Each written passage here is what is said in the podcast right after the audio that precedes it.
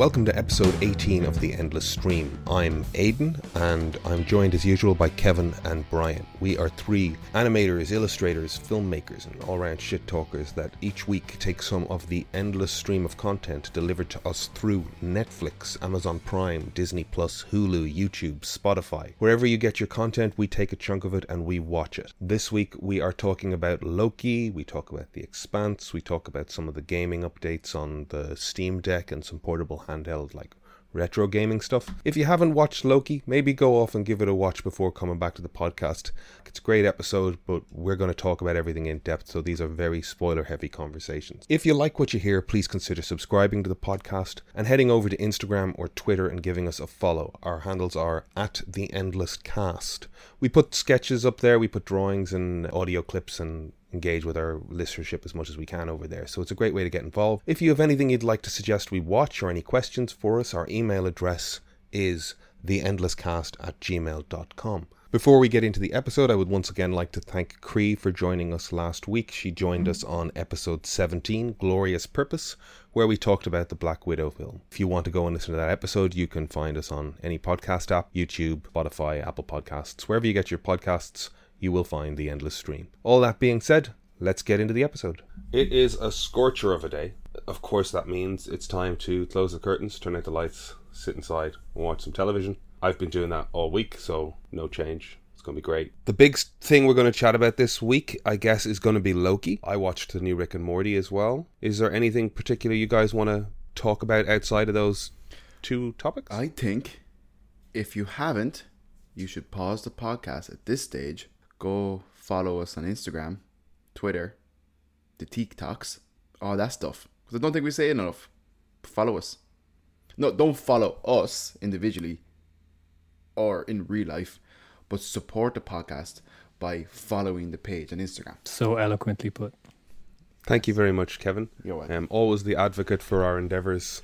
Yes. Um, you are the heart of the podcast. yes, I've been told this by my close friends and family. Hmm. And and at least one fan that says these other two idiots should shut up and just let Kevin talk. Yeah, I saw my brother was in touch with you guys. My brother sent a message on the pod, to, to, the, to the to the Instagram page. Oh, um, yes, I, st- I did see that. did you not know that was my brother? I, I I connected the dot a few minutes later, but in relation to the conversation around the various genitals a Marvel movie may or may not show on TV or in in a feature film, I got a shout out for my uh, my penis joke. It was offensive. proud of it. offensive. I don't even remember. Episode fifteen. I, Go I back, bet we give lost it a listen. 10 followers for every one we gained for that joke. I don't even remember it. Yeah. That's how. I mean, it's it's quality, not quantity, guys. If somebody can appreciate the the depth of my member based humor, Well, shout out to Benny because he listens, and we love him. thank you, Benny. Thank you for appreciating what I do. Aiden, just so people Hmm. might not know, is currently topless, playing with a knife. And if you sub- subscribe to the five, You always draw attention to it. tier on Patreon, you can. There's a video feed that only goes out to, you know, our top top supporters. it only goes out to me and Kev. But if Brian five and bucks, Kevin. get to see Aiden topless Yeah. playing. playing You can pay a for knife. their you can pay for their trauma counseling after seeing me topless. And I get and uh, the the highest tier, Aiden's just slightly angles the camera lower so you see the nipples. free the nipple. You made me self conscious about it, and now this is I've what you're missing, blood. people. If you Yeah, well there you go. That's your own fault. pay up, Yeah. YouTube Topless can bloody see man. Aiden draw blood. I'll switch to the pen. Um, trailers this week. I watched the Pixar trailer. I think it's Pixar for Turning Red. Um, Becoming a communist. It looks fun. It's a little Communist. girl who it is. Communist it is Disney. Pixar.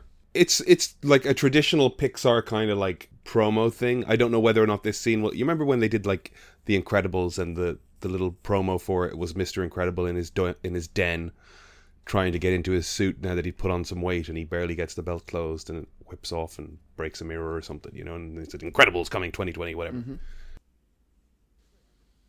Yes, I remember. I'm glad you.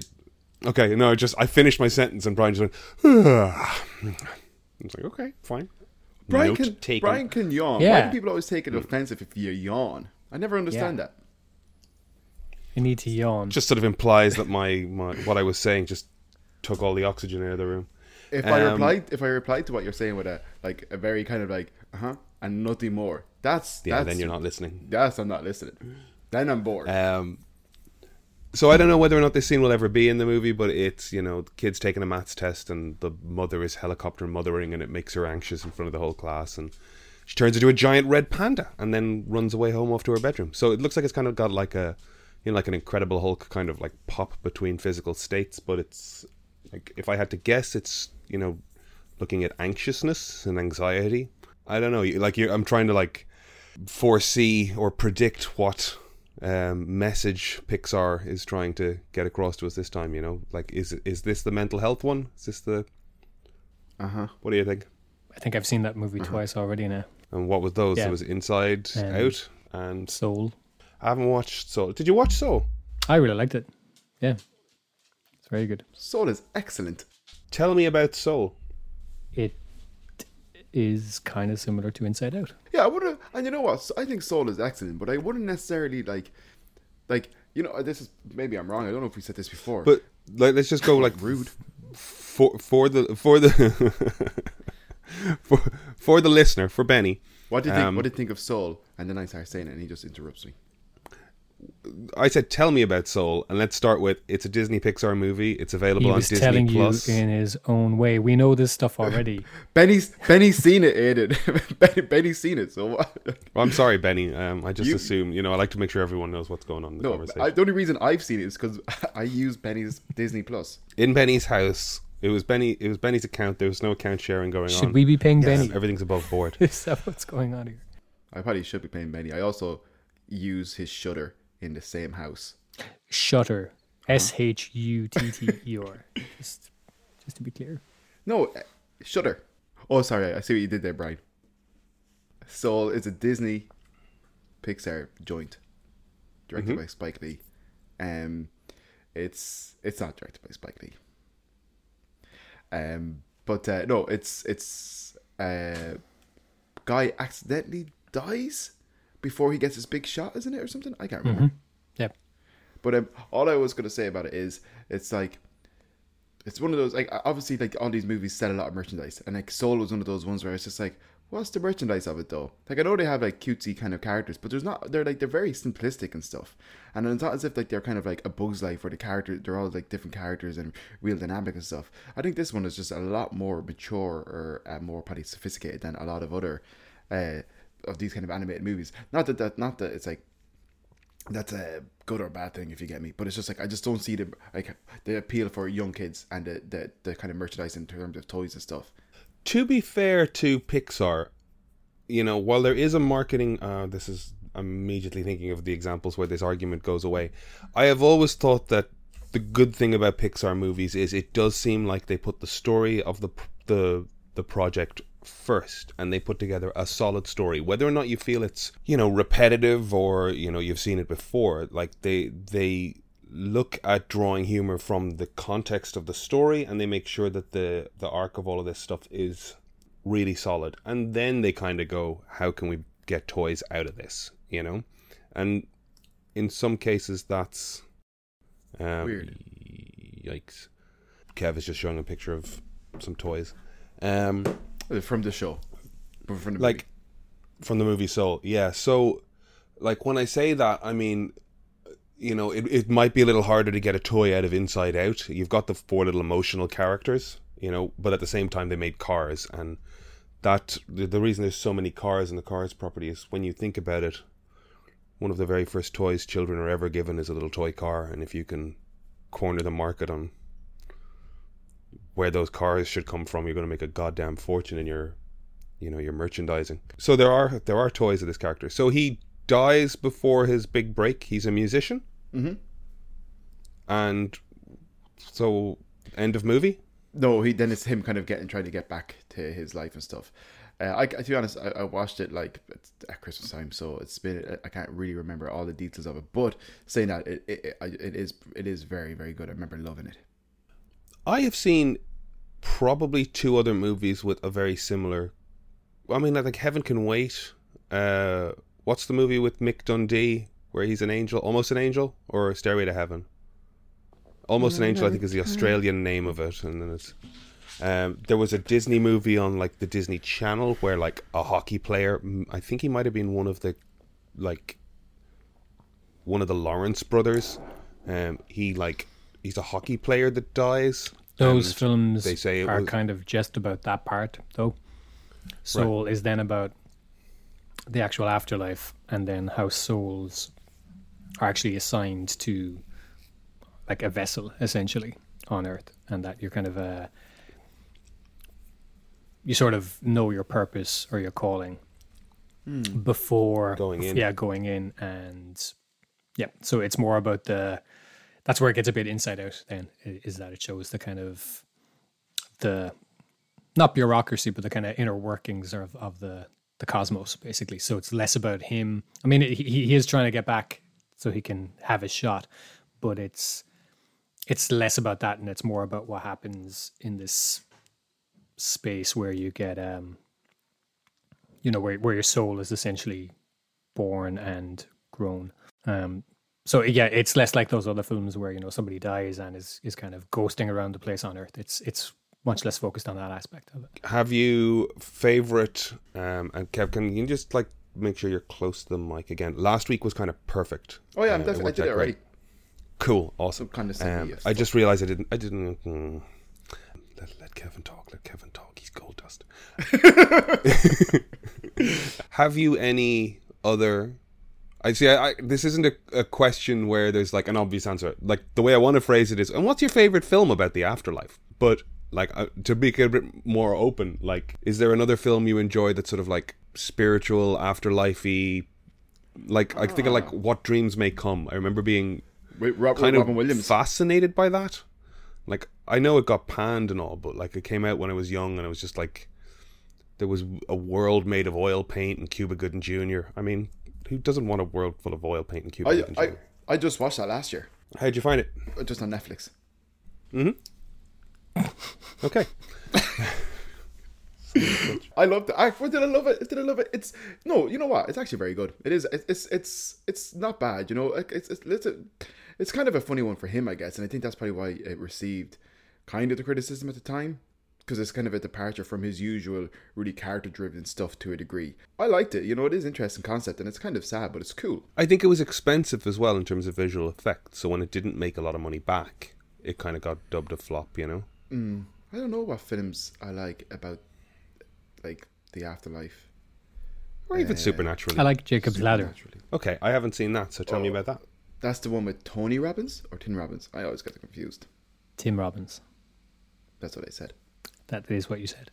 I haven't seen it in a while, but Any Tim Robbins movie, replace it with Tony Robbins. I don't want to say too much That's about the- it because you kind of spoil stuff. But it's about a guy that is he keeps sort of having these demonic visions and kind of like being transported to this hell. Essentially, he's having these hallucinations, um, and he's like kind of he's he's experienced a trauma essentially, and he's having these He's these Yeah. demonic hallucinations essentially um but i don't really want to say more than that it's not a straight horror but it's a bit horror kind of psychological I, horror. Yeah. rem- I remember But, uh, seeing a brief. quite like it I remember seeing brief clips of. I think at one stage with my brother. It's like, oh, we, we- I don't know where we were, but um, I don't. Yeah, I don't want to say too much because I, I think I have seen a good bit of it.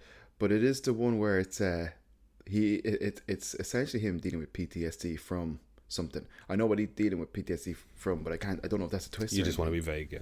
Yeah, I, I'm not too sure because I think it's one of those movies. Well, that's quite it's cerebral. also I have a feeling that this is a 30 year old movie as well, and we preface this whole conversation with spoiler alert. but um, I don't want to spoil stuff on ourselves, though. That'd be ludicrous. i mean i can say what it's about but i'd be giving away the ending if i say too much Nah, nah, we watch it because didn't they make a remake of it recently or something? i'm not sure Or they go to make it? It- They're going to make a remake of it it. inspired silent hill and Oh, yeah, a lot of the imagery in it is very silent hill so well, that that kind of half answers the question I was going to ask. When you say sort of like not a horror, but kind of got scary overtony type he, of thing, he is like Angel Heart or Devil's Advocate. Like, Yeah. those two things kind of fit into the same. Well, th- those are two things that I picture when you say that. Am I correct? Yes, uh, it's kind of in the right vein. I, th- I think it is. A, I think he's a Vietnam vet, and it's kind of about the the PTSD. Yes, that's what I About was that. say, yeah. Yeah, uh, but a lot of the imagery then it's very Silent Hill kind of imagery. So just like I know I'm bouncing way off of, of topics here. Oh wait, these here. I'm just- going to say next. But go on. I was thinking a little bit this morning because I was watching a trailer for a western uh, remake from. It looks like a remake of Rio Bravo. It's called Assault on Rio Bravo. Uh, Rio Bravo, John Wayne movie, which I think they based Assault on Precinct Thirteen from. But you know, they the the gang leader in the old west was like a former Civil War officer leading a bunch of soldiers around the place, and maybe it's just media, but how many in the last 150 years, represented in film anyway, gangs and criminal organizations or criminal enterprises or criminal sort of groups or what a gangs is the word really, have been made up of people that like were military trained, probably suffering from some sort of PTSD, came back to civilian life and just because we've seen, you know, like the the motorcycle gangs of the fucking fifties were post World War Two. I think I think that's more of a commentary on the fact that like uh, vets are, aren't looked after in society after war, and that they are kind Yeah. of forced to use the skills, which kind of it's like a twenty two thing. It's like they have these skills that they're trained to to defend X country. After Yeah. war, they're irrelevant, and people don't actually look after them or give them opportunities or help them, support them, all that kind of stuff. So they're forced to use these skills, which they were trained by the governments or whatever, the armies, and then like yeah, use them for ill-gotten gains. Wrath of Man, which we talked about just the other week, was literally that former military group turning their hand to bank robbery. Um, the original Ocean's Eleven with Frank Sinatra and Sammy Davis Jr. Like the whole angle there was, you know, we could get away with this casino heist because nobody's looking at us. We're soldiers. We're, but we're well trained. We work as a team. We know how to follow orders. We know how to follow a plan. We can do this. Sure, how many su- superheroes have, are ex-military? You know, It's a weird. I mean, I guess if you really want to get I think it's just an easy way to have historical these guys forever, super you know, skilled. anybody who's been trained to do anything yeah, turns it to their own intents eventually. taking a, fe- a Pelham one two three was that not based? Was that was Assault the Precinct thirteen not based on taking the taking a Pelham one two three or whatever it's called, or is it the other way around? They're very different So take plots, aren't they? they're very different, yeah. Oh, Take taking of Pelham is a hostage scenario on a train. on a on a subway train. Uh, Assault on Precinct 13 Yeah, is a a isolated police Under station siege, yeah. under siege from the gang whose leader they're holding. Um, and really? that is based on Assault. the- Rio Bravo and there's two of those movies that are basically the same thing. Is both there- of them have John Wayne. Both of them have the same stumpy sidekick, but they Rio Bravo and Rio. Damn it, I can't think of it. Um, like one of them has one of them has James Caan in it, I think, and one of them has Dean Martin. But they're the same fucking film. Um, but yeah, yeah, they turned it into Assault on Precinct Thirteen, and then that got remade into the Assault on Precinct Thirteen with Laurence Fishburne and I want to say John Leguizamo's in that thing. But I want to say that about most movies. Mm, interesting. Um, so Pixar's Turning Red, coming 2022, about a little girl who deals with her anxiety by turning into a giant red panda. Looks cute, looks fun. Nothing to do with Jacob's Ladder. We assume it might. I just know that you're going to be able to sell lots of those things as plushies. Yeah, I love red pandas.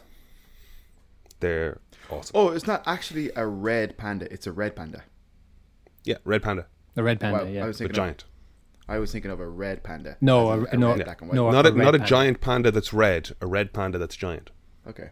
Yeah, we should have probably said that at the start.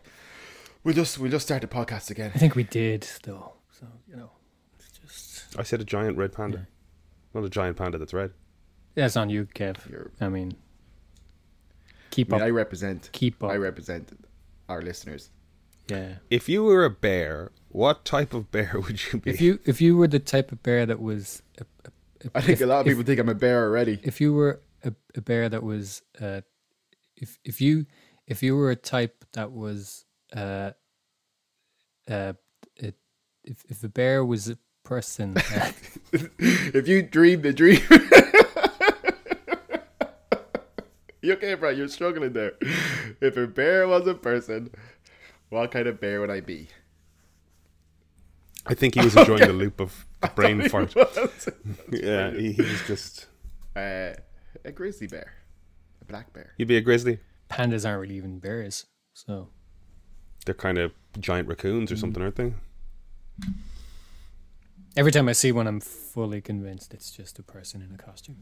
You can't tell me Yeah, otherwise. it's ridiculous. They look fake.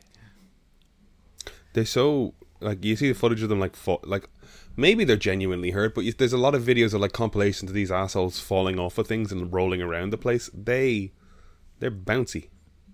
Like Yeah. they got that thing in Kung Fu Panda three from somewhere, the bouncing pandas thing. Yeah. Oh, I remember those movies.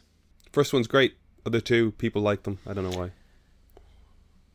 The first one is basically Kung Fu Hustle, so of course I like it.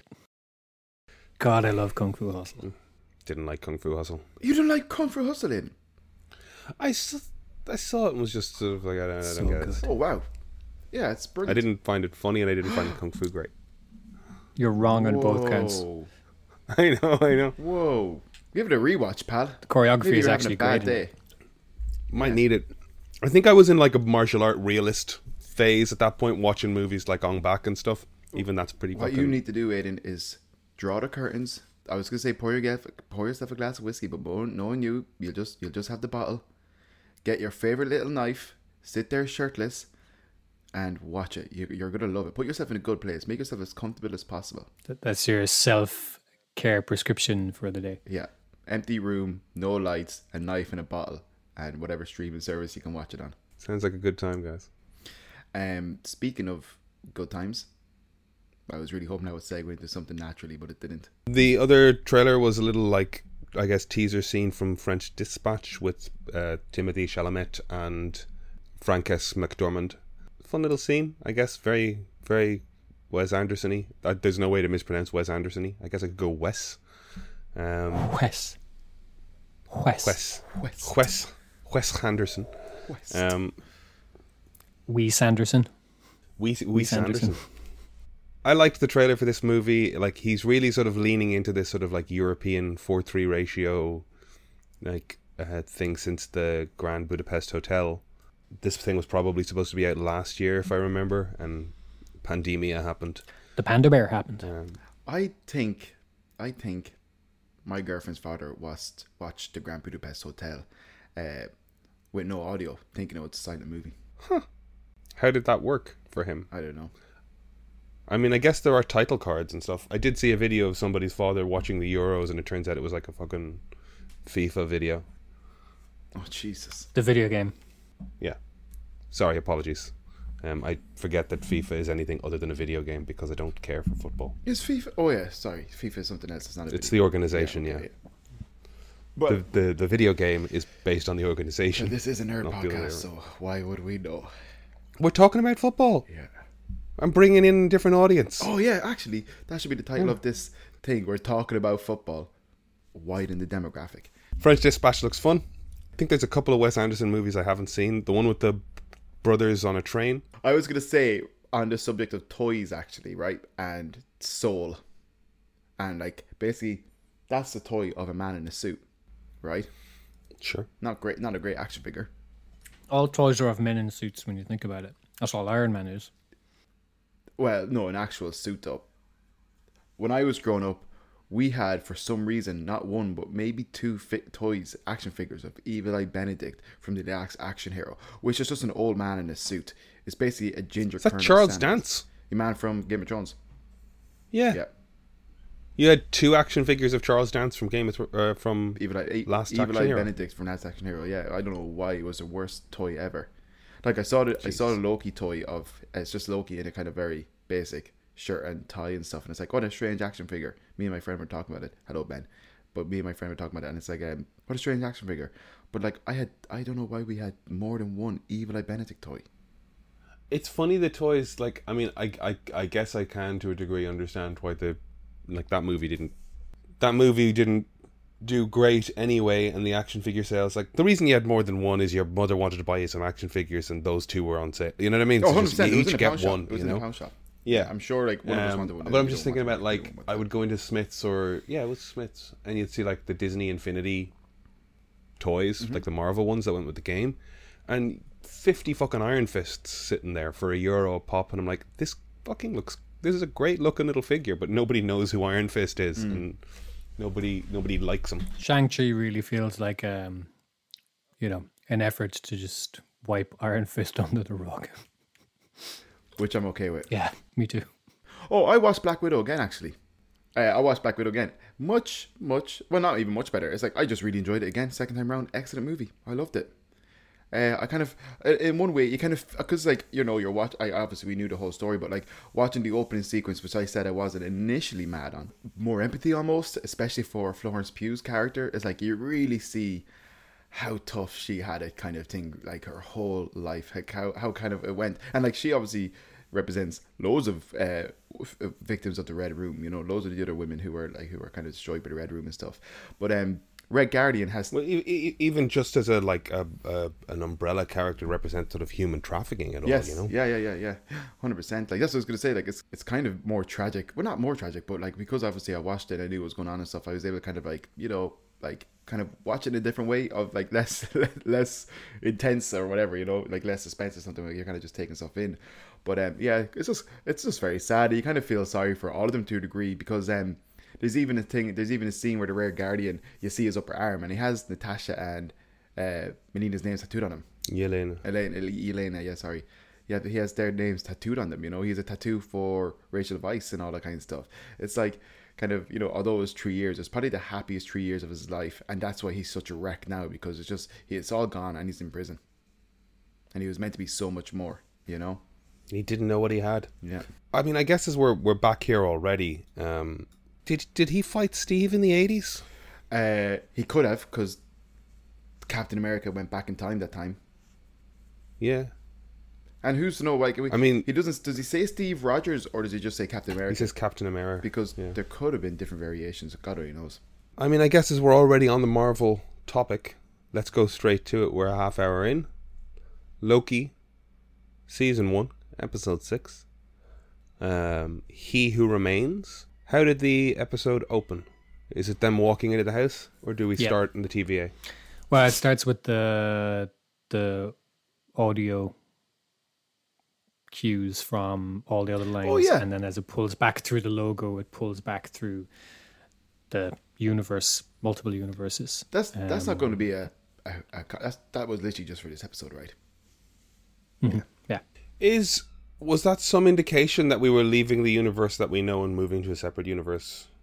I think it's kind of acknowledging that there's our universe and their universe and multiple other universes because it cuts from audio clips from the films to clips from people in our in our world who haven't been kind of expressly mentioned in in the MCU. So it's kind of a it pulls through one reality through another reality through into the Citadel.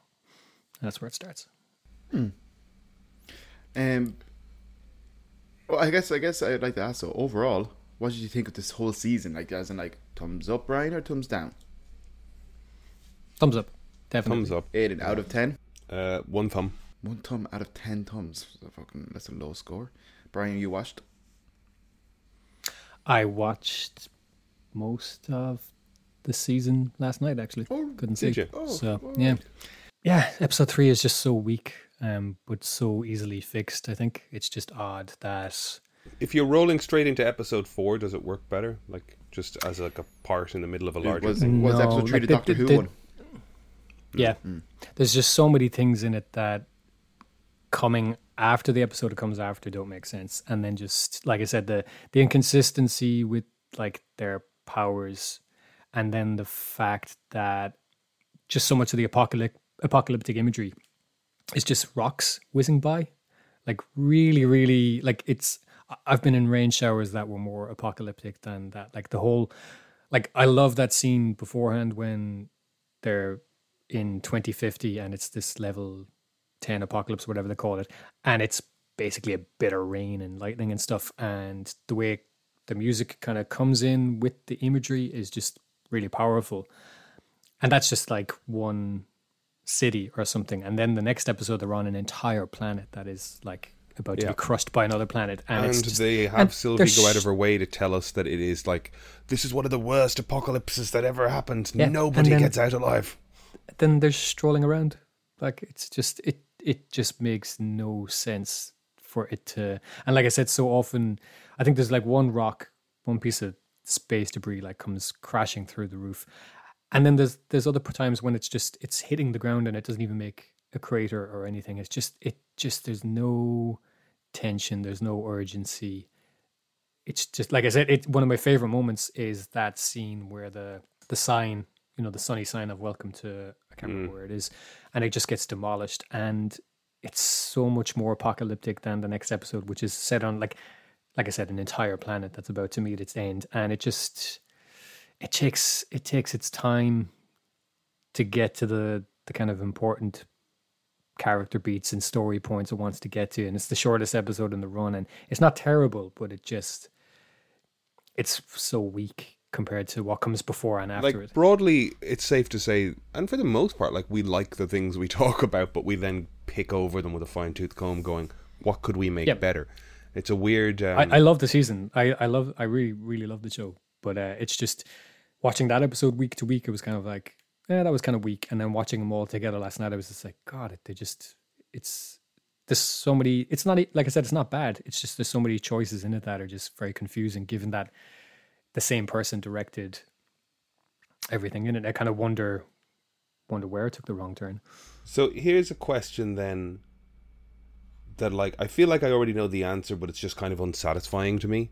Is that by the time they get by the time Owen Wilson says, and again I'm gonna go, I loved this show. I had a great goddamn time. Good job everybody. Now we're just picking it apart like a bunch of vultures. By the time we meet Loki with the TVA and Mobius is trying to help him uh, uh, recruit him to help him take down this variant that they've had.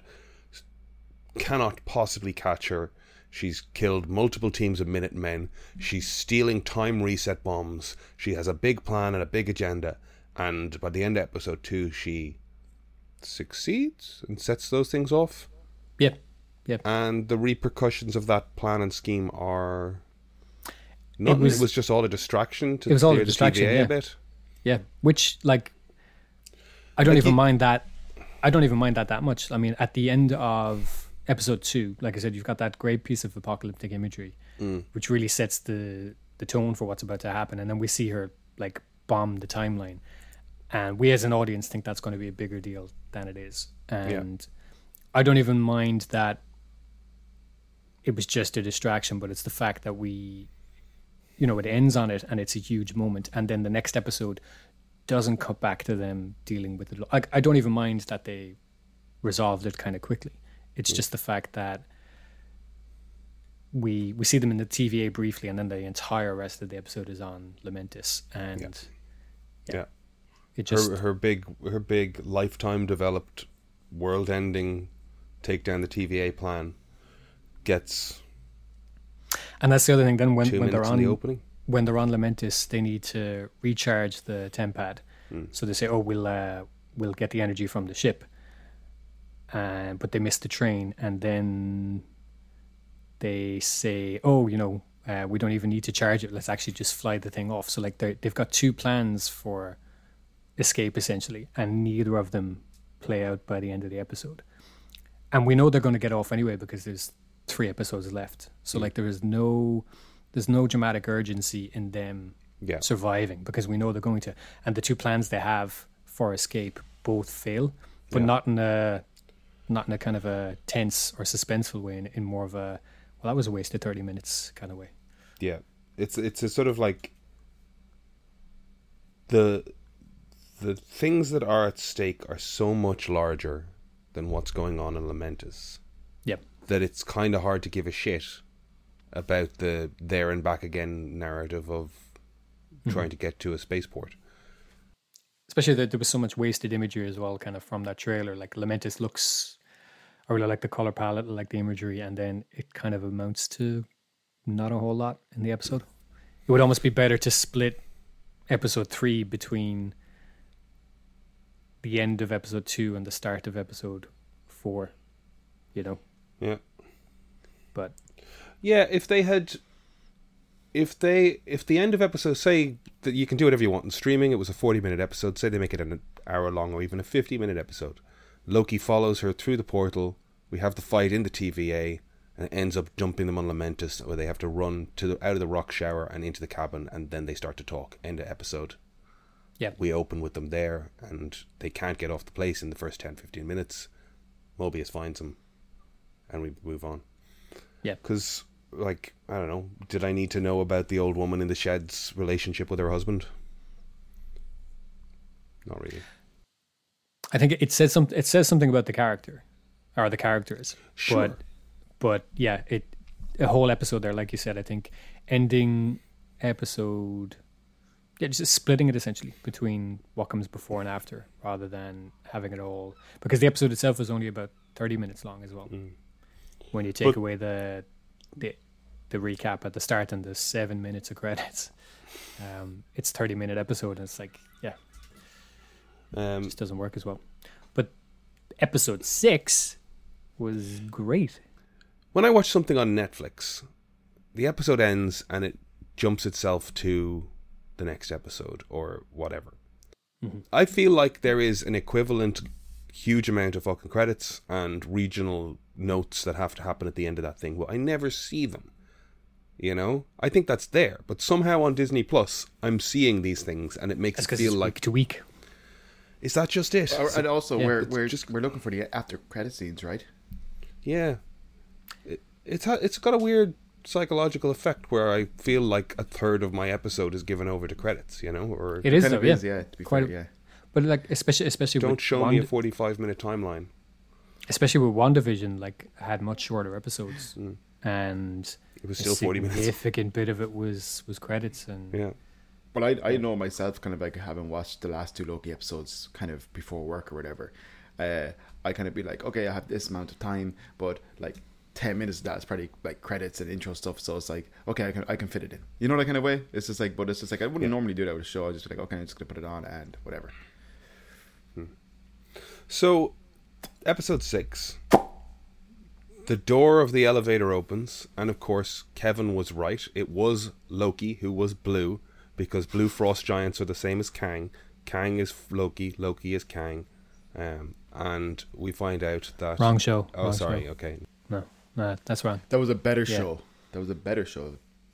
I was right though. It was kind I was surprised. We had talked ourselves into the idea that it's definitely a Loki running the show. I, I didn't think so. And I I- always knew it was Kang.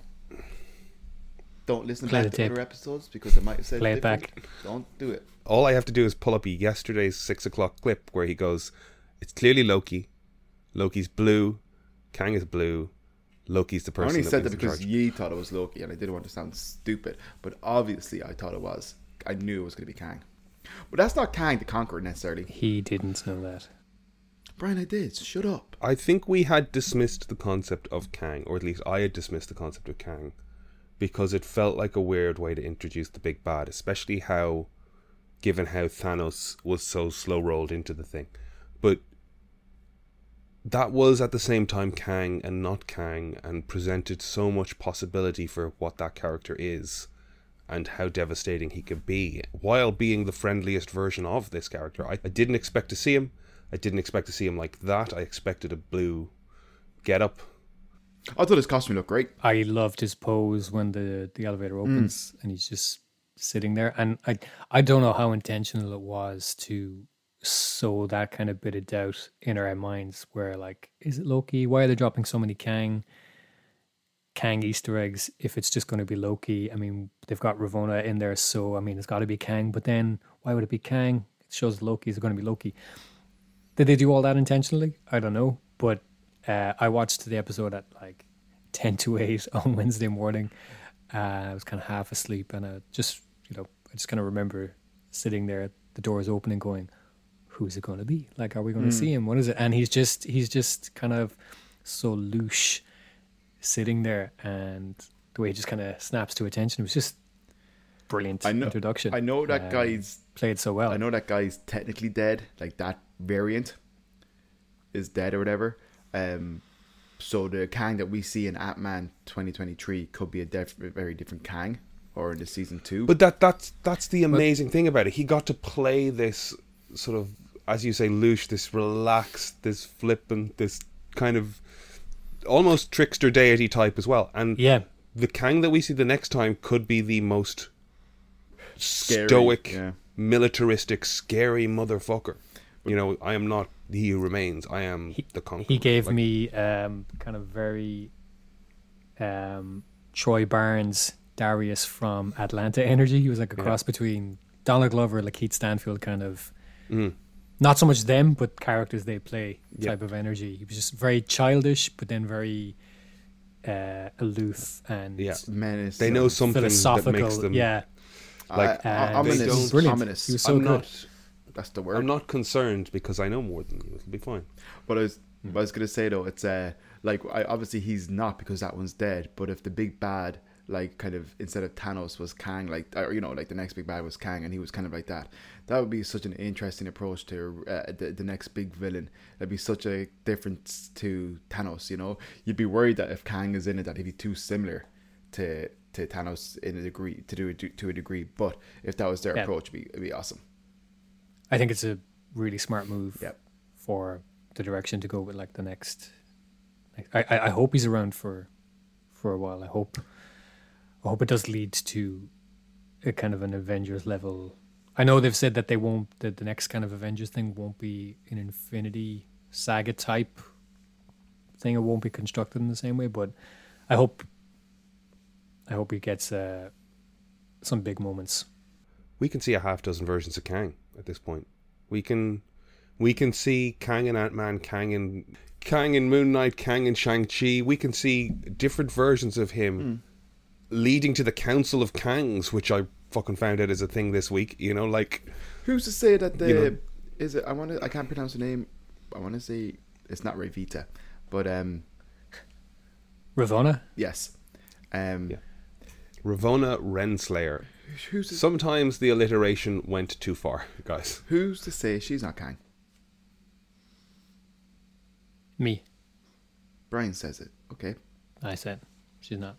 I'm just saying it. Variants But, could uh, be anything. No, yeah, no, I I get what you're saying. She could be absolutely. Yeah, Like, but you know, I, I might not even know it. But Kang was probably just like you know, kind of soft on her or something like that, or you know, wanted to, maybe he at the start he was trying to protect him, himself, his different variants.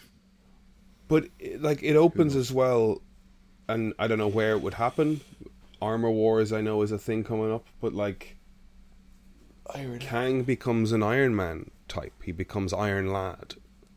You know, he fills that role in the Young Avengers.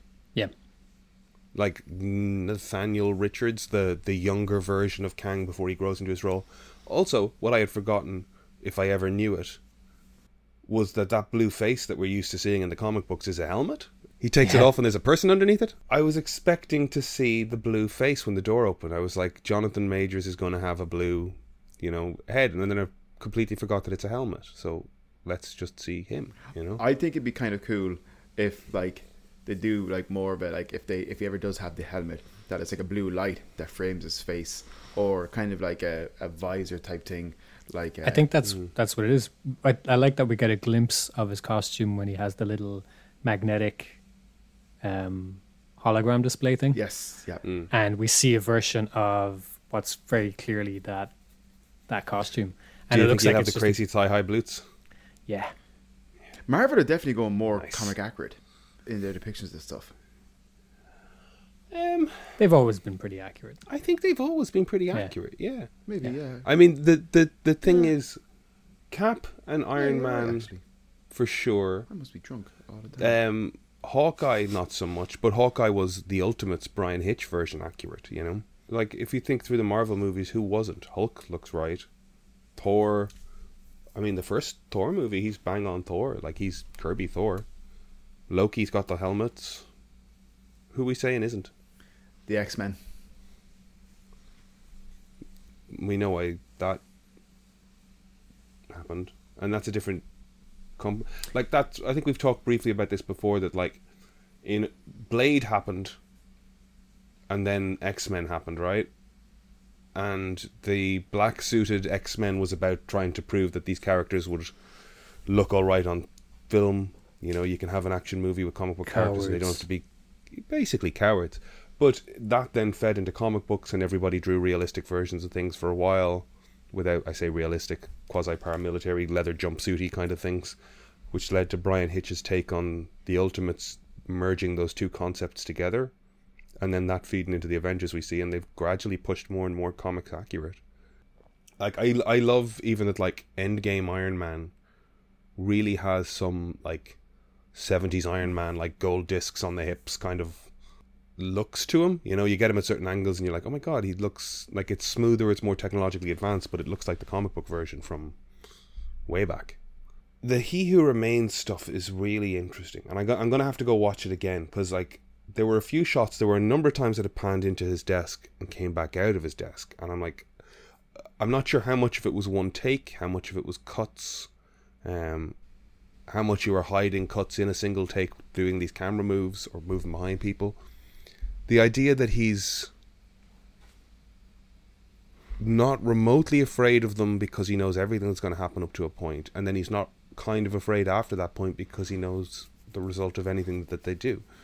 He's Kill also me- been alive forever. He's got a great line where you know Loki kind of asks him like, "Why is he doing this?" And he's just kind of he sits back and he goes, "Buddy, I'm a lot older than I look," and it's just this yeah, really there's nicely a little delivered pain in it. Yeah, Isn't he meant to be?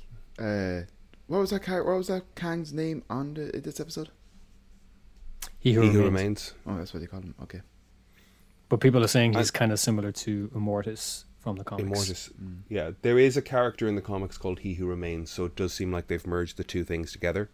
So Ravonna was given a load of files from Kang, presumably. And we don't know why exactly. And earlier in this season notices the pen from the high school and he think it's he thinks it's from another agent in the field. But we know Ravonna was an agent herself. And now we found out that she's in the school. Right? So why does Ravonna keep a pen from a variant? And was she protecting the variant somehow? Or like because if I had to guess and put some degree of rationality, well, fucking, like we see, they kind of make a point of the fact that she puts her trophies very much up on the trophy case. Mm-hmm. You know, where's this going to go? I have a place for everything and everything in its place. But that pen is in her hand and she uses it, and that's her sort of thing. And Mobius has the the jet ski magazine. I think there is just holdover association with something Remnants of the their former selves. You know, second question is It's like I still like the smell of bacon. do variants always occur at the same point in history? Because Ravonna in the comics is from like she's a princess from like the 42nd century. And then we see a variant of her in a high school in 2018. Mm. But which is the high school that Peter Parker goes to. I don't think it is. Well, it's got the same mascot for the football team on the walls. I don't think it's Go the same Tigers or school. something. I don't Could be wrong. is. But somebody pointed out the Okay. the yeah. But we see her in 2018, which is when the snap happened. And but in the comics, she's from like the 42nd century and she's Kang's lover. And then He Who Remains sends her a bunch of files with information. Nice. So Wow. Okay, so she is important to can can she occur at different points in time? Is there a version of her from the 42nd century that he knows but died? And, And he's trying to save them Did all. he? Not that he's trying to save them all, but yeah, but Brian, you're right. is- He's trying to save them. is all. one is one of her variants like? Did he find another version of her from the future and place her in the past, or can a variant occur? I mean, if, if it's an infinite universe, your variant doesn't always have to occur at, occur at the same point in space and time. There could be a ver- Like Gary Oldman's Dracula looking for Winona Ryder. Hmm. Yes. So anyway, can, can a, like I assume if, if it's infinite, then a version of you can exist in prehistoric times, but can also exist in the future. Right, Yes. that possibility is there. So d- did he? The roll of the cosmic dice that results in you can happen at any point in history. Mhm. Okay. So did he give her that information because he knew a version of her, or did he know her, or? And uh, she didn't but the- seem to know him. You know, she wasn't aware of who was in control. You but know, that's she- part of what she- confuses me about this character. and that's what I'm saying as well. Then, like if if her if her kind of like you said the the token from uh, something that they remember, like if Owen Wilson remembers jet skis, it's probably because a version of him had a jet ski. But if she remembers the pen from the high school, but then that version of her is already still in the high school. Do you get me? Mm-hmm. If that, But- if that if that pen is a keepsake from from Yeah. a previous life that she had a memory wiped of, then why is there a version of her still in the school at all? So this is where this stuff gets so fucking confusing. Like for me, my the argument would be that like, of course, there's a version of her still in the school. There's the version of her in the school that got reset. She got taken away because she's the version that had coffee one day instead of tea, and they just reset her, and the school version just keeps going. Hmm. No, because she she became a she became a agent.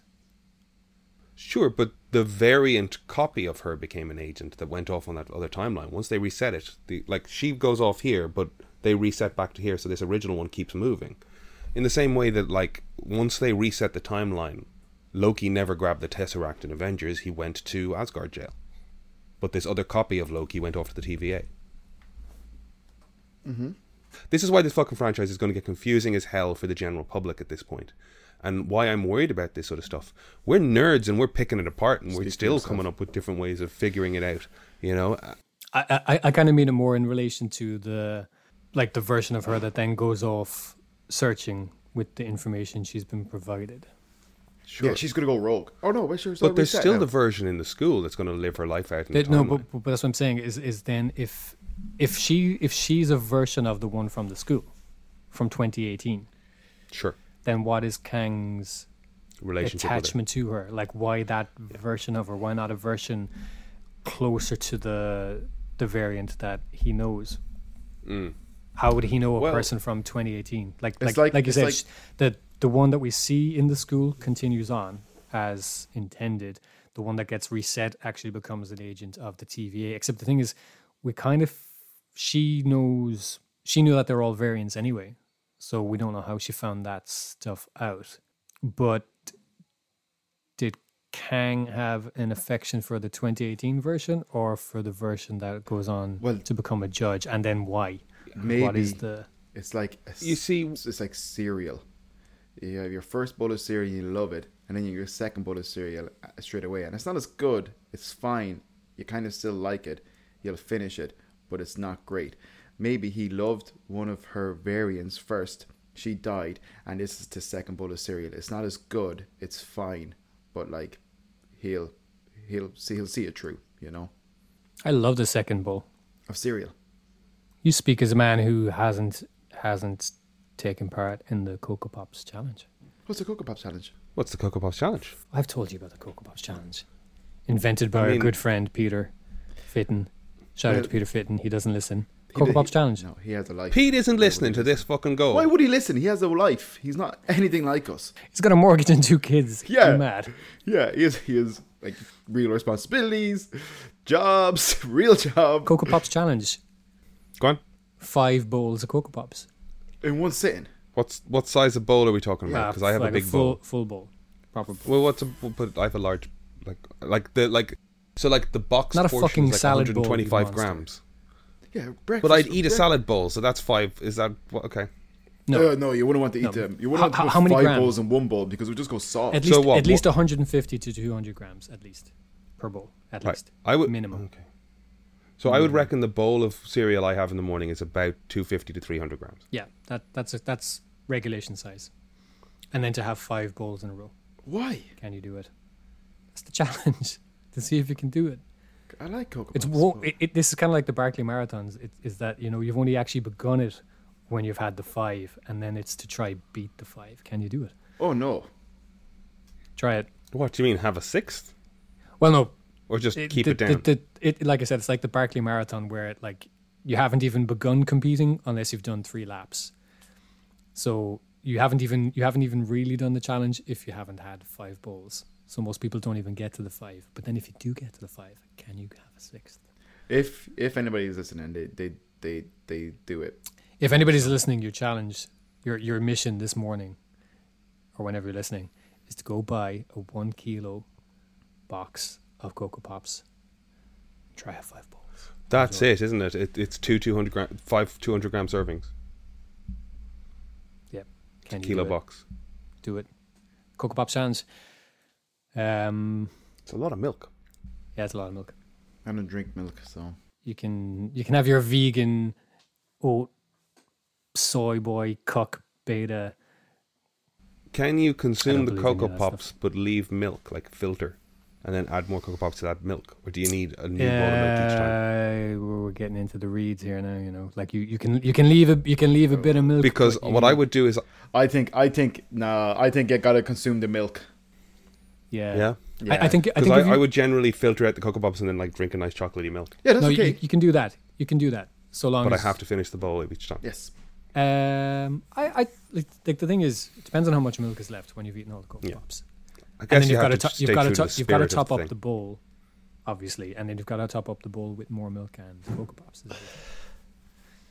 I don't think if you put a f- I don't think if you have if you have a full bowl with milk I don't think it's possible to finish the bowl without Mm. having Taking most of the lot milk of the anyway yeah, Yeah, so yeah. There's Pete on it. cocoa pops challenge How, yeah I've how- done it How well no we've only done the five we've only ever done the five you haven't got you haven't succeeded. It's a six. I don't think we've done the six So Sylvie kissed Loki. What do, what do we think of that? Is that incest or is that Next like, Friday. It's not. It's, It's not, not? incest, no. No, it's not. I keep on telling you this. It's not. They're soulmates technically. But I, I, I don't like. My God, like I've, I've watched a lot of, particularly American stuff talking about this, and they're Stepbrothers and so stepsisters. grossed out by it. It's They weird. are, aren't they? And yet it is the number one search Given term that in it's the number one search in American porn, it's it's bizarre. I think I think they're. I think There's they a little protest, too much, thing, yeah. isn't it? Oh yeah, Um, yeah. I totally get you. Yeah, yeah. But yeah, no, they're not. I mean, look, if if Loki can be an alligator, and I mean the variants that are around President Loki are also Yeah. Lokis, and they look Yeah. nothing like him. They're not genetically similar at all. It's the temporal aura. Yeah, they they say in episode one, it's it's the temporal aura thing that that's the consistent part. They genetically they can be anything else. So no, it's not. I just yeah, I just want to say fuck, fuck that noise. People complain about that shit. It's a fucking TV show based on comic books. None of it's real. It's all fun. They're clearly different people. They're just different people. It's like why Yeah. like why do people why would people even be hung up about it? That's them making it weird. That's people who are uncomfortable Yeah. with breastfeeding. It's just like that's you making it weird.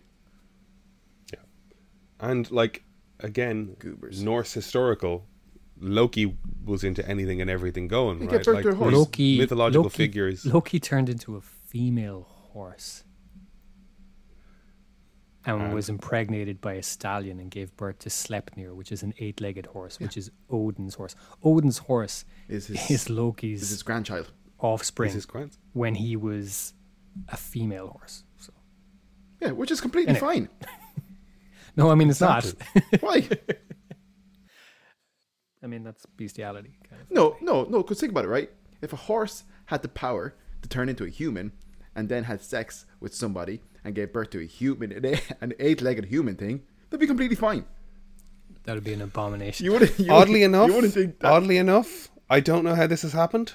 That segues us perfectly to this week's episode of Rick and Morty, where Rick has impregnated a half horse, half human woman, oh yeah, and they have a half Rick, half horse child. yeah. And I actually didn't even Um, think did twice you watch the episode, Brian? We lost him. Yeah, felt like a perfect segue. I haven't watched it. Oh, okay. I'm not watching. Uh, You're not watching Rick and Morty. no. Oh, why? Okay. Well, let's let's stay then on Loki for a minute then. Okay. Oh no! All I'm 'Cause gonna we say, got- all I'm gonna say about the whole horse thing, right, is like kind of like if yeah, if a horse like we watch movies where like half fish people like get married to uh, non half fish people and then live happily ever after. What movie? Mer- Little Mermaid. Oh. Did she stay human at the end? I haven't. I haven't seen that in a while. Something. No, happens. there's all well. all I'm saying is like kind of Eight if, Virginias. if Loki's a horse and You've seen that, right? what? You finish your thought, Kevin. I'll get back to mine. All I'm saying is like, it's like I just don't like like. Is it bestiality? Like like, would if a werewolf? Yeah, maybe if a werewolf had sex with a dog, it would be a bit weird. So, uh, Neil Cicerga? Cicerga? I'm not sure how to pronounce his surname. I'm sure you're familiar with Neil Cicerga. He did one of my favorite. Uh, yeah, maybe it's all creepy. Actually, go on. He did Brody Quest. Boom, boom, boom, boom, boom, boom, boom, boom, boom, boom, boom, boom,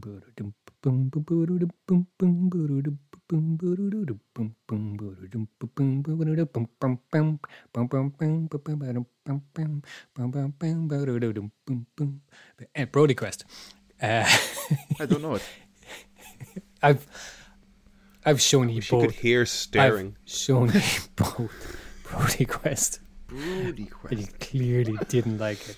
it it's Brody or Bro- Brony? Brody Quest, and the the description on YouTube was the best day of Adrien Brody's life, and it's just this little kind of flash animated thing of Adrien Brody, and an alarm goes off, and he sits up, and it's dum dum boom boom boom boom boom, and it's just Adrien Brody walking through a load of scenarios, and then there's a little kind of a guitar solo. It's like,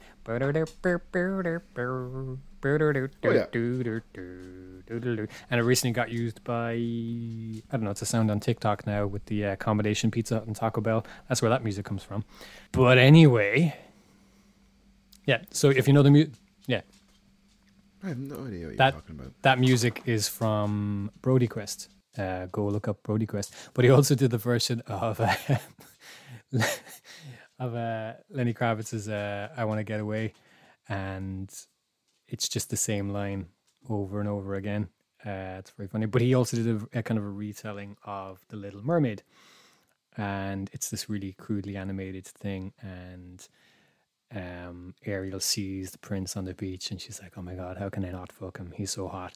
And then she goes to Ursula, and she wants uh, she wants legs, and Ursula's like, "But no voice." And then when Ursula's casting the spell, she's like, "Shit." It's like, "Is it eight legs or two? And she gives Ariel eight legs. Jesus Christ. And when Eric sees her on the beach, she can't talk obviously, so she just makes these like shrieking noises and scuttles towards him with eight legs. And then when Eric's talking to his, I don't know who the character is. I haven't seen The Little Mermaid in, in a long time, but the Alfred type character, his Yes. butler, basically. He's like, Okay. oh, he's like, oh, she's, you know, she's so hot, but she's got eight legs. And the Alfred guy's like smoking a pipe because, you know, eight legs, seven vaginas. and uh, yeah, That's and then it ends. it ends with them walking along the beach, and it, it just cuts in. Eric's like, uh, Flareon is the only Pokemon that can learn Hyper Beam, and yeah, it's just It's bananas. go watch it. It's very funny. Brilliant. Brilliant. I've Anyways, yeah, showing you Brody Quest.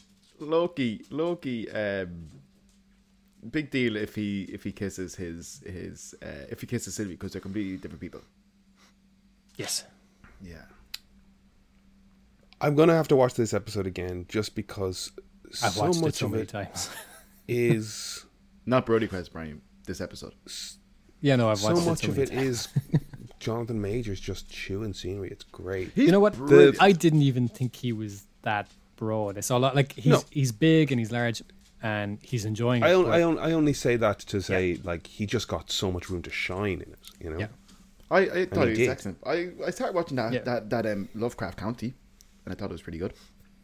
it's been cancelled. Cancelled, is it? Yeah. Well, sure, he's on Oh, to he's off- Not he's not because it's bad. It market. was nominated for like 18 awards or something. So it's not because it's bad. It by Okay. all accounts, it's very very good. Um, Did you watch it, Brian? But that I haven't actually known, but that that I saw some people saying that the showrunner, um, they wanted them to sign a deal with like a couple of different people, and they signed with Apple in the end. So people were saying, "Oh, HBO cancelled it out of spite." And it's like, no, I mean they they signed a deal with somebody else. So yeah, like, fair. if they've got to deal with somebody else, and and also the fact that Majors is you know now Kang, so I think it had more to do Yeah. with you know the cast moving on to stuff and the showrunner signing a deal with Apple instead of HBO. Um, I'm sure the contract would have prohibited them from working on a HBO show as well at the same time. So they said, hey, you know what? But yeah, people are saying, oh, it's so spiteful and it's so sexist and all this other stuff. And it's like, oh, I think it was just. I, I, I hate the expression that you know it's just business because it's used to justify awful stuff a lot of the time. But I think this time it was literally just, yeah, no, contractually they can't do this, so the show's cancelled. So I want I want to come back again, I guess, to um, Judge Renslayer, right? She's a good actress. That is not in doubt. She's an interesting character, but I she's never a bit found, one-dimensional the whole time. But this is it. She's she's either I, I I don't know where she falls. She's either the head of the TVA that is a complete like company person, you know, buys it, is fighting for it, and is 100% invested in it. She either feels betrayed by the fact that the timekeepers aren't real. She might know that Kang's a thing or might not know that Kang's a thing. Like, she's doing 100% in every scene and believes something. I just don't know what that is, you know? I don't know. Like, when Loki does something crafty, you look at him and you go, oh, he's up to something. But, like, when she's. I don't know if she's playing I I, I think she the knows, TVA at a certain point, or I think she knows a lot of it wasn't real in the sense that it was a you know a front, but she believes in its purpose overall. I think. But does she like? There's moments in the lift with Sylvie where you know where she says, "Oh, I don't even remember whatever that. I don't remember what caused your brain." Like that that moment, the way she delivered it, or it, was written, or whatever, makes it feel like she has a personal vendetta against her, or indeed, like, you know, like there is a, a like an actual emotional dislike to variants. You know, like, you know, when you think of like Michael Shannon in The Shape of Water, he's got this like intensity behind, like, you know, he hates disorder and he wants to, you know, he he thinks he's a free, like. Is she intently driven in the does she feel betrayed? I I don't know. I have no idea what to think about her character. Yep. And I don't know what the problem in the in the production is that makes that. Do you like? Do you guys agree with that idea, or I like she's saying things, but I don't know. Yeah, I, I can see where it's kind of coming from. I just I felt it was a product of the fact that they didn't spend that much. We don't spend that much time with her. So I didn't Yeah. spend too much time thinking about it then because it was never really the focus. Because like there's. I, I, I so think her I think her character a- becomes more important once we get to Kang. But until Well, we he- get to him, we we don't know enough about her. They couldn't really delve into her because the re- the reason she's there is because of her connection to Kang. Really, I think. Right. What why put her there otherwise, other than to do the storyline where they're lovers across time? But maybe, then, not sure. what is the like? What is the? I don't know what answer I'm looking for. Like, she knows more than she's telling anyone in the TVA. Is she playing Mobius? Or when they say friends across time forever, is she sincere in that? I think she I, I think she believes in the purpose overall. So even though she knows there's a lot of deception and subterfuge, she believes in the purpose at the end of the day. It's the end Okay. justifying the means, and that that's is her. she attached to Mobius in any way? She pruned him without a second thought. I think she pruned him because she knew he wouldn't die. Potentially, But see, that's where it gets money because it's like she prunes everybody thinking they will die, so she prunes this one thinking he won't die. Like I don't know. Like I, I guess it's not really worth dwelling too much on her in an otherwise perfect show, uh, perfect, in an otherwise good show. That she's going to come back. There's no way she's not going to come back. It's just I don't know.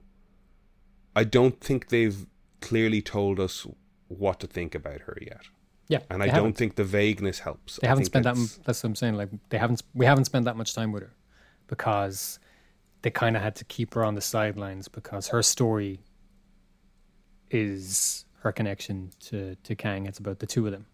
Not that she's Hmm. there just to serve his story, but like that's that's where her story really begins. Is But given that they're, given that they're going to, and that they have changed so much from the comics, because they are drawing, um, do you think she's Kang's lover from the 41st century, or do you think this is a variant that he put in place as head of the TVA and has come to know over thousands of years in the TVA and has an affection for now? It's not the future version of her, and now her story is going to move forward from this. Is her story informed by the backstory that we're going to learn, or what happens in her future? Don't know. These these are my questions. Wilson said that he'd happily play Loki for the rest of his life, which is a character he could easily kind of play for as long as he wanted. It's not it's not like a Wolverine type of scenario where it is just physically grueling and demanding, you know. Tom Hiddleston could Mm. potentially play Loki and you know yeah, why not? It'd be cool. I was thinking about that a bit yesterday as well. When you know the concept of the Loki lecture, where he got like writers and producers in a room and, and gave a long talk about how he sees his characters' wants, needs, feelings, history. I don't know if like that's a that's a thing that apparently happened, and there was a whiteboard involved. Is kind of the joke, but I mean, I like there's part. It's funny to picture how kind of like people are kind of like, oh, that's amazing. He knows and loves his character so well now. But when you think back to the guy who played the Lone Ranger in the 60s, when he kept wearing the costume and insisted he was the Lone Ranger, and people thought he was out of his goddamn mind, Well he was. you know? Yeah. He yeah, was. those are very different things. They're very different things, yes. Uh, Tom Hiddleston I- I- and it's because he has I- a British I- accent. They're very different. Yeah, but I do think Yes, it's there, there's a there's a hair's breadth away from madness in, in being that involved in your character, I guess. Have we covered Loki? Yeah, more or less. I was going to say though, uh, I'd say she at this stage because of the the events This of is the last Sylvie episode potentially is disposable. I think she's been too popular though. I think people have really liked But- her. I But think. sure, that's, when when, is, when has that ever ever stopped anything? Look at Game of Thrones. Oh, I know. I'm just saying. Um, I think. Yeah, it it doesn't mean she's not. Yeah, it's just if if they do, they'll there will be a backlash. I think we'll definitely see in guess- season two whether Well, she'll that's last the, into the question. the Yeah. into the films and stuff. I don't. they're going so. they're going to have to make a choice at this point in investing in Loki's on screen. are they investing in Tom Hiddleston or are they investing in Sophie Di Martino? And especially as well Tom's because got his vote.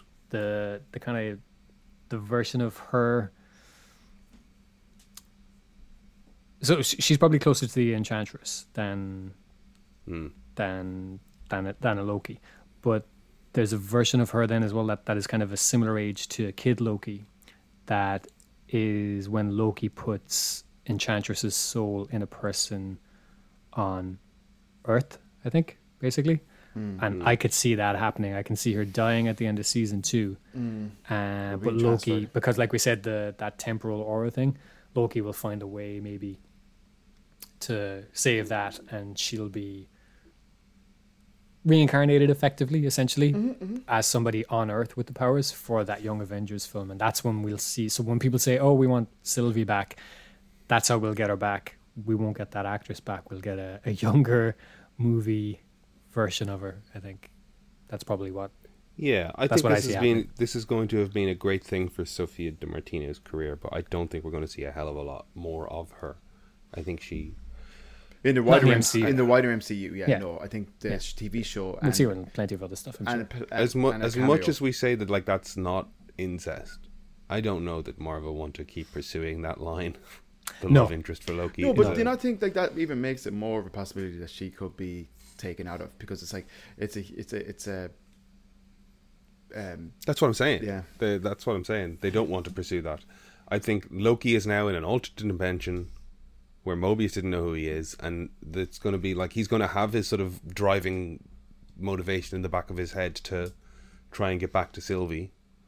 But I think he's just going to go on a fucking roller coaster through a bunch of different dimensions and the multiverse of madness, and maybe we see her again as she sacrifices herself, or do you think um, out of the three excuse me out of three series we've watched WandaVision, Falcon, the Winter Soldier and Loki, which one is going to have the biggest ramifications on the MCU and which one ties in more?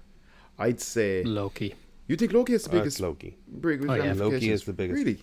Loki's Definitely. Loki's changed. Like they could do what they're going to do in every other film without Loki, but Loki explains why it's possible. They're going. They can go haywire now. They can cast anybody they want. They can make any movie they want. I think the I think Loki was originally supposed to air before WandaVision. And I think the end scene Yeah. of the Wanda season I think that's as a result of the multiverse. Yeah, the fact that the kids still They, exist. yeah, they, another yeah, she timeline. hears the kids because of the multiverse. Oh, wow! wow. Wow. Wow. Hmm. Also, I'm happy they didn't make Owen Wilson do that. I think that's kind of just like, you know, he's a human being. Leave Owen Wilson alone. He's had a hard life. Has he? Has he had a hard life? Wow. Has he had a hard life? Loki, I can't do it, Loki. I can't put my career on the line. It's too much mischief. No, poor Loki. Poor, poor Loki. Poor, poor Owen Wilson. Yeah. Ah, yeah. no. He was great. yeah. Poor More Owen Wilson. You know, just All right, successfully let, let, rolled let's into wrap a movie up career. Loki with the ending. Kang, a version of him, is already in control of the TVA. Yeah. Yeah. At least that Dimensions TVA. Well, that's it. Is is like is are there now multiple TVAs, or did Mm. Kang take over that TVA and wipe everybody's memories? Yes. Because in the TVA, kind of supposed to exist outside Of of the timelines. the multiverses. Yes. So, Yeah. is there multiple TVAs? That seems like it wouldn't make sense. No. Or did Kang take over the TVA and wipe everybody's memories? That seems to make more sense. Well, I think yeah. I think whatever uh, Enchantress did, killing uh, he who shall not be named. He who remained. That's what I said. He who remains. Qui Um, sont promiens? I think was one of the, the French titles for him or something. That would be with they who remain, though, wouldn't it? Anyway, Anyways, it's Uh, French. ki- like Loki knew killing him would have a detrimental effect on the world, but still, The, the moment she does it, and he just goes, "See you soon." See you soon. He winks. Brilliant. because he obviously knows that like the, the there's a bigger bar than me, and you're pissing him off.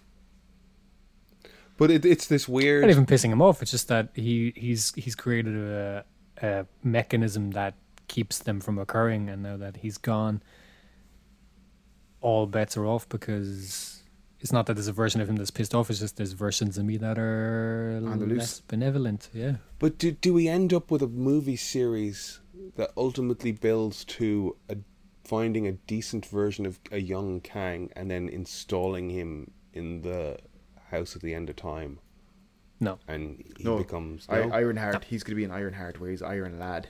or Armor Wars.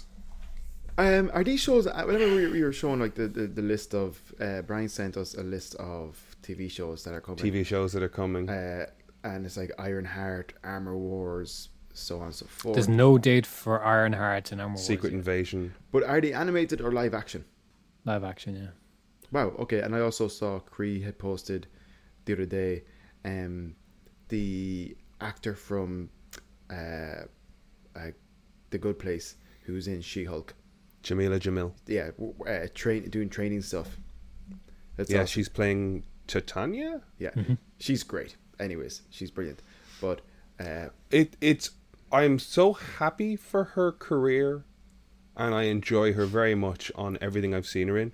But I do think it's mad that like I remember getting up at half six in the morning and watching like the juice on Channel Four while having my slice of toast before going Your out. Juice. she was just introducing pop songs. Hmm? Was it the juice? I don't know, but I was saying you were having your juice, watching your Ah, juice. Yeah, nothing's- there was, I can't remember if that was the for you, name of it, but there, there was just this Channel Four VJ. Here's some new music at half six in the morning, seven in the morning show, and it was just her being Sarky interviewing pop stars and stuff, and then suddenly she's in Oh. She-Hulk. I didn't know that. It's a weird. Um, Well, she's great. weird, weird Yeah. journey, Yeah, fair play to her. Um, long and winding road. Yeah, but looks looks it look, she looks. All right, I'm looking forward to it. It's gonna be awesome. She looked good in the in the training video. Did you see that? Yeah, that's I didn't see it actually. Yeah, no, she. It was. I was I was badass. impressed. Like I don't, well, you There's, guys there's do an- martial there's just a nice big crescent kick, you know, and, and I don't know if she's got you know dance training or anything, but like I was like, oh cool, she can move, great, because I wouldn't have got that from presenting pop music and playing. Crescent kicks Uh, are very easy. I know that, but they I can't do them, impressive. so Yeah, you can. I can't do them. You can do them. Don't them. tell me what I you can do. absolutely can. Don't motivate me You to be can. better. I believe in you. You're a prick. You can do them. It's it's just an impressive thing. Yeah, no, I, I haven't seen it. Um, I'm sure it looks good. I just wanted to say that because anybody, anybody out there that thinks they can't do a crescent kick, you can. So go do it. I didn't mean in a critis- critical way. I mean, go do some credit kicks. It's good for your hips. Right. Well, then let's let's move on slightly. Um, we watched Rick and Morty. At least Kevin and I did. This episode opens with uh, Morty Incest. finding a. Does actually. This opens with Morty finding a um, a giant mechanized horse fleshlight in his mother's place of work No, a, a semen extractor for horses. Why did it make it sound weird? Because Morty uh, decides to use it recreationally, and then for some reason Rick is trying to use a whole bunch of horse semen to do something, and because it's got a whole bunch of Morty semen in it, it releases giant sperms that are attacking everybody across the planet. Sometimes I kind of feel like Rick and Morty tries a little bit hard sometimes. I think like it's like they're very conscious of their fan base of what fans think they are. And it's like they're doing their best Rick and Morty as opposed to just being themselves. But I like the episode. Yeah, yeah. I thought it was I thought some of it was funny for sure. Not probably not my favorite yet though. Probably my least favorite so far. Your least favorite of this new season? Maybe, yeah. Yeah. Also you Okay. can watch it on E four or uh, all four. Yeah, Yeah, they have it all on all four. cool. That's good. Why is it on? Why isn't it on Netflix yet? I guess they must have struck a Becau- deal with Channel Four. Exactly, yeah. Yeah. I mean, uh, there's a thing as well where they like throughout the episode they refer to underground cannibal horse people, and I don't know why it got past me, but even the third time they mentioned it, I was surprised when those horse people actually showed up. I was like, of course there's gonna fucking be horse people. They mentioned horse people three fucking times. People, grab people. It's like a that, that South Park episode. That was that was very funny in South Park. Basically, South Park were making some commentary on like how some shows just just do bottom of the barrel stuff that makes no sense and this shit. I think I can't remember. And then like they were just like kind of the end result of the show being like it was the crab people all along, and then crab people just came out real one dimensional, kind of going grab people, grab people, and that's pretty much what Rick and Morty kind of were not not the same but similar. It, I don't. I don't know if this. I think I'm going to end up watching this episode. I, I watched things twice. I'm going to watch it again. Twice? 'Cause- Those are rookie numbers. God, I barely watched them once. yeah. How many times do you watch things? I've watched episode six of Loki about at least six times, I would say. What? Yeah. God, I I watched it whilst working, so yeah. I mean, I'm sitting here with the TV there, and I've got to be Yeah, doing stuff. Yeah, Might as you're, you're kind of osmosising. Yeah. Um, I I'll watch it again because I think sometimes I get overwhelmed by the noise in Rick and Morty. There's so much stuff thrown at you Yeah, that like by it's like the Yes. third time that I catch It- a line. it's it's like- overwritten sometimes. Yeah. yeah.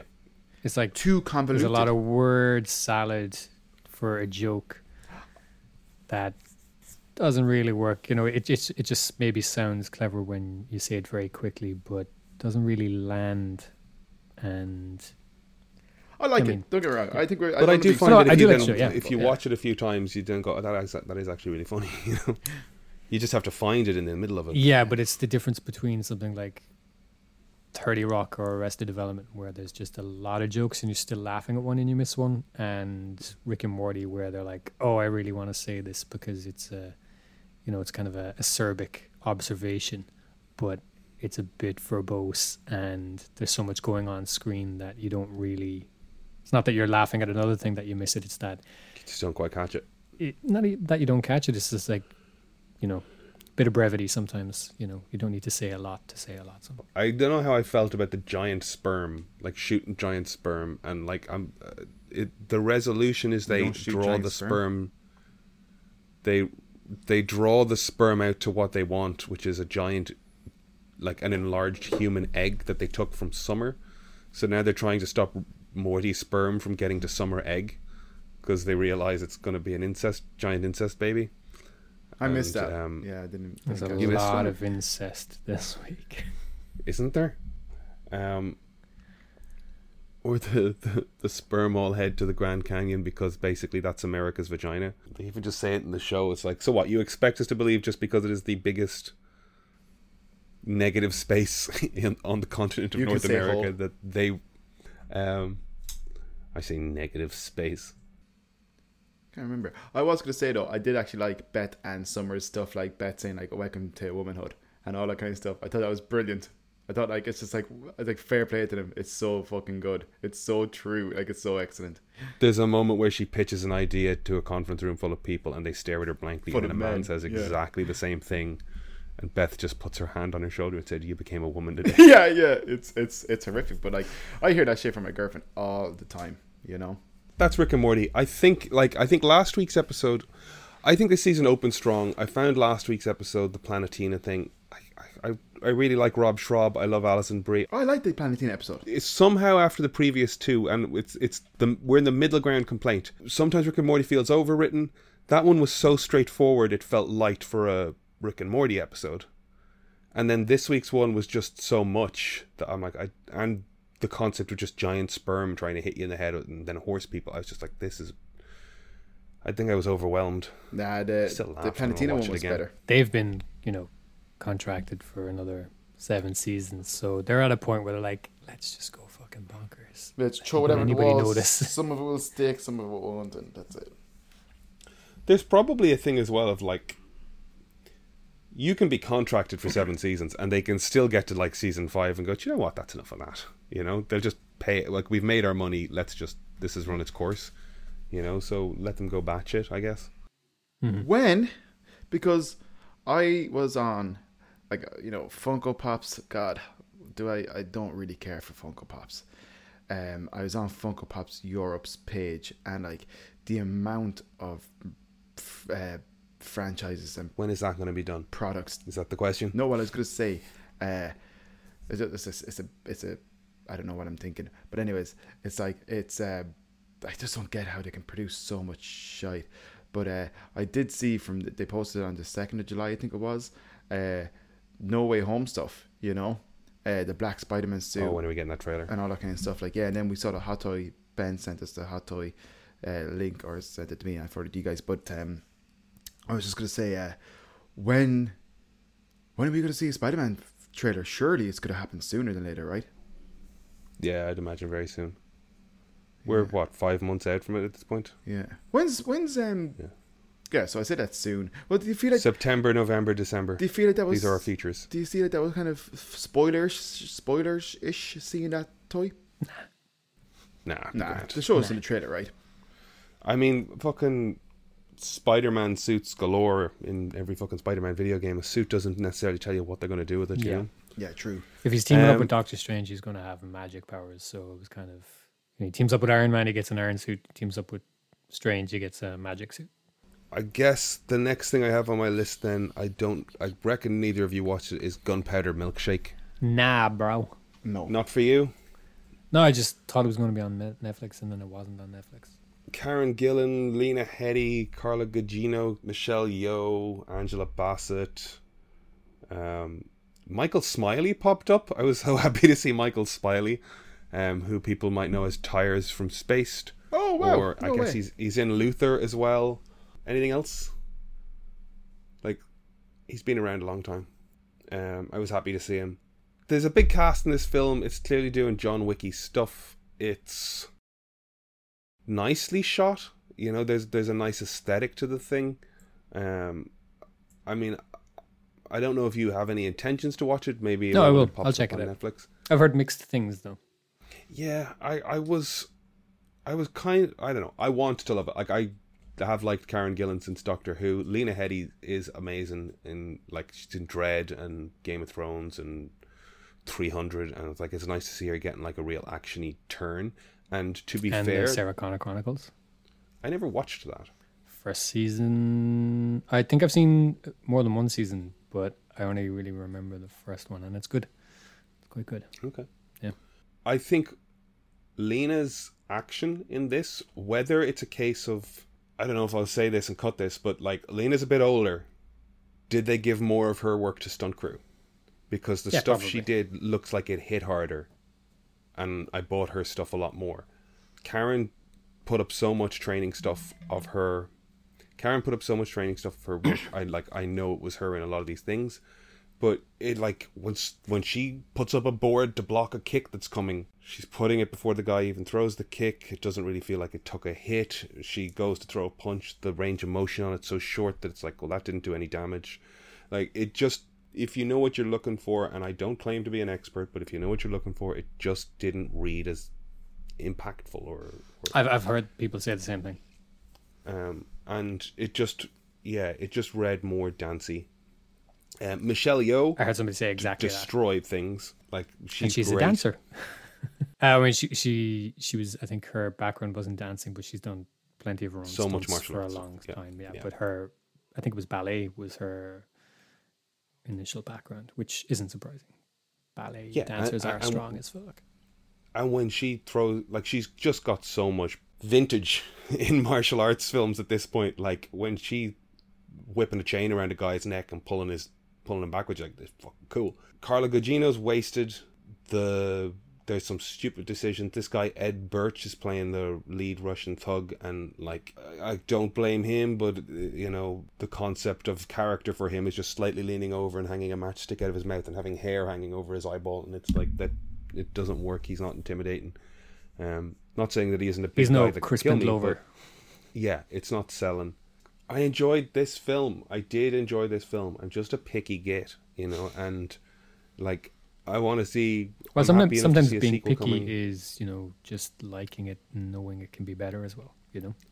So there's a moment in this film where the three Angela Bassett, Michelle Yeoh, and Carla Gugino are the librarians, and they have you know the armory, and they have this you know they are the they're the equivalent of the Continental in the John Wick universe.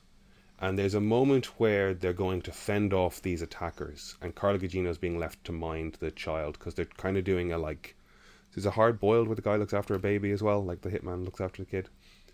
Um, and Michelle Yeoh, there's a real sort of slow mo, silent, close, soft focus thing where you see a close up of Michelle Yeoh and Carla Gugino's lips say something, and then it pulls back from Gugino as she smiles, and it's like, I mean, I guess we're. Uh, the implication is they're a couple, but they don't say it in as many words, and it's not evidenced by any behavior elsewhere in the movie, and it just feels like they want to set up the weight for you know their relationship and any repercussions that might happen between their relationship. I don't know. It didn't quite work for me to sell. I know what they're trying to do, um, is to make us care more about these characters and their motivations, but you know, let let me see their relationship earlier. You know, they've played so stoic and businesslike that like you didn't let me see any of just the the just natural chemistry or intimacy of a couple to that point. It felt really artificial to try and make me care. And then Paul Paul Giamatti's doing Paul Giamatti stuff. Like I think back at that movie he's in with Frankie Muniz where he's the agent or something and Fat Liar or blue. something, or- Big fat liar, yeah. I Like- never saw it, but yeah, it's just weird to think how far he's come. he he just he just Giamatti's through movies. You know, when I think about that role, I think there was a period there where he kind of had a Rob Schneider Yes. parallel. He was sitting in that sort of Rob Schneider bracket, but somehow he just went a little. Well, he went sideways. He went sideways. Hey, um, so that's my rant on Gunpowder Milkshake. Great aesthetic. I sent you a picture of like a nice split diopter shot. Yeah. They're doing some spaghetti western stuff in there as well. Um, like I think they're having fun, but I think they're throwing a lot of ideas at a wall at the same time, and they're not all hitting. Um, I've seen really bad reviews of this thing, and I think that's wrong. I just think me and you being picky assholes, we can do that. But I have no doubt that everybody had a lot of fun on this set Mhm. And had a lot of fun writing it, and they made a fun thing. You know, I, I'm going to check it out. Did you see anything about the Steam Deck? No, I had just heard of it, and yeah, So this is me bringing it a little bit to gaming. Valve announced a handheld Steam OS Nintendo Switch. Nintendo Switch. They they are calling it a gaming PC that is handheld. Is basically the concept. You can hook it up to HDMI and a keyboard and mouse and play on your desktop, or you can take the thing away. It's a PC gaming Nintendo Switch. It looks cool. It's a bit big Mm-hmm. to my mind. Like it's a bit chunky. um, and I think you're going to end up, you know, the type of person that's carrying that around with them on a daily basis. Like, I don't know. It, it's like when you look back at like you know like 80s mobile phones. It's like, well, you're going to need the battery pack. Why it's so portable. I'm curious how it's going to run things. You know how how powerful is a handheld? Like they've shown us playing. They show it playing Portal, and they show it playing some isometric stuff. And like showing Portal as a first person shooter isn't a fair uh, isn't a fair um, measure in in many ways. Like um, I I know people that like use it as a benchmark to see just how high their graphics card can get a frame rate up to, just because it is. Um, there's not a huge amount of demand intensive, yeah. on it. It's not intensive. So showing me Portal and showing me some uh, isometric gaming stuff, it's not making me think it's all that powerful. You know, um, most of my gaming for the last year and a half has been Call of Duty Warzone. I can hear my computer chugging. Uh, Part of part of that's the I can hear mine chugging now at the moment. else. Actually, it's really annoying. but that Laptop doesn't mean that this thing isn't really powerful. The the price points there's a 300 a 500ish and a 700ish Yeesh. euro price point and what you're paying for there it's it's the same handheld in every iteration but you're going either for a 64 gig 256 or a 512 gig hard drive on the thing i'm curious to see if you're going to have uh, and there is an sd for um, expanding memory a bit but like the install on warzone is like 200 gigs Mhm. like you're not going to be able to keep a lot of games on this thing I don't know. Like, I again, I don't do enough gaming to go. What is the average file size of a bunch of games? Like, if I had, if I had, I think it seems better suited for like those kind of smaller type of gaming experiences anyway. You know, yeah, um, a lot of what you do find on the Steam store is like these little independent um, things. So it might be perfect for that sort of stuff. Um, the thing I have been looking at recently is the Am- Anbernic product range. I don't know if you've looked at any of those, but these are um, purpose built. You get them through like Alibaba, or there are some. Is it Alibaba? Or or there are some like resellers. You'll get them on Amazon. Anbernic make a range of ROM playing handhelds, and I remember trying to play ROMs on my PC a decade ago, and trying to play Mario with a mouse and a keyboard type of thing, and like you know go and get a controller or whatever. But like it was just kind of a clunky thing. Like I loved the idea of being able to like load in any uh, a massive library of old games, eight bit, sixteen bit, thirty two, um, and and just have it with me, and well, just to have it on my computer. But it wasn't there before. In the last year and a half, these handhelds, you, they're worth taking a look at because for eighty quid, and that's the high end, you're getting a a quality build Switch format handheld that comes preloaded with a whack of ROMs. You can get into the nitty gritty of playing with settings and, and sideloading new operating systems and stuff around it. But you know, I'm I'm a hair's breadth away from one of these things and they get they're getting great reviews and they just I think I really like the idea of portable um vintage gaming or, or retro gaming on such a like purpose built. It's like it's like a Kindle for Yeah. you know, a library of old games. I'm not like slightly smaller than a Nintendo Switch. So get onto YouTube if anybody's interested in retro gaming. Look up the Anbernic, A N B E R N I C, I think. The Anbernic RG351P or 351M. The P is a plastic build, the M is a milled aluminium build that is lovely looking, but it's like an extra 50 quid, so you're paying 150 ish for the, the thing. Um, according to the reviews, they come with a 64 gig SD card preloaded with 1000 games or whatever. That's not a bad shout to just have something in your back pocket. That's the gaming portion. Anything to anything to add game wise? no. Well, then the last thing I'm going to touch on is um, I've started watching season five of The Expanse. Have you ever watched The Expanse? I tried to get into it and I couldn't. Okay, Yeah. so that's a that's a that's a dead topic to begin with. this is why we need I more couldn't get into it. Yeah, I can watch it for next time. I think it would be worth watching some of the first season if you've never watched it. I've watched it. Yeah, I've watched the first season, but I couldn't get into it. I think I've watched more than one season, but um, Well, look, it isn't for everybody. And when season five went live on Amazon Prime, I've watched four seasons of it, and I still didn't go running to it. But when I put it on, I'm just, I love the world they've built. I do like I like the characters, and I love the world they built. There's a there's a moment in this in the episode I was just watching before we started recording where a character has is deeply concerned about where her husband is because there's been a, an event that like he could be dead and he can't she can't find him and she gets asked to take part in a team that basically puts her back into a sort of position of power and she's kind of shook and crying on the other end of it but the way the scene plays out i don't know if she isn't more emotionally invested in being asked to join this team than she was for the the moments at the beginning of the scene where she was looking for her husband. It's a the I don't know if I'm over giving too much credit to them, but I I find that there are often these scenes with the characters in this show where their motivations are so layered that I don't know like are you just like a like you deeply deeply love your husband but you are much happier now that you've been like it's almost become sidelined by the fact that you've got your job back you know? And that's such a weird take on a character you know? There's there's i don't know if you remember the engineer guy who's kind of the grunt in season one amos. It was a long time Um, ago. yeah.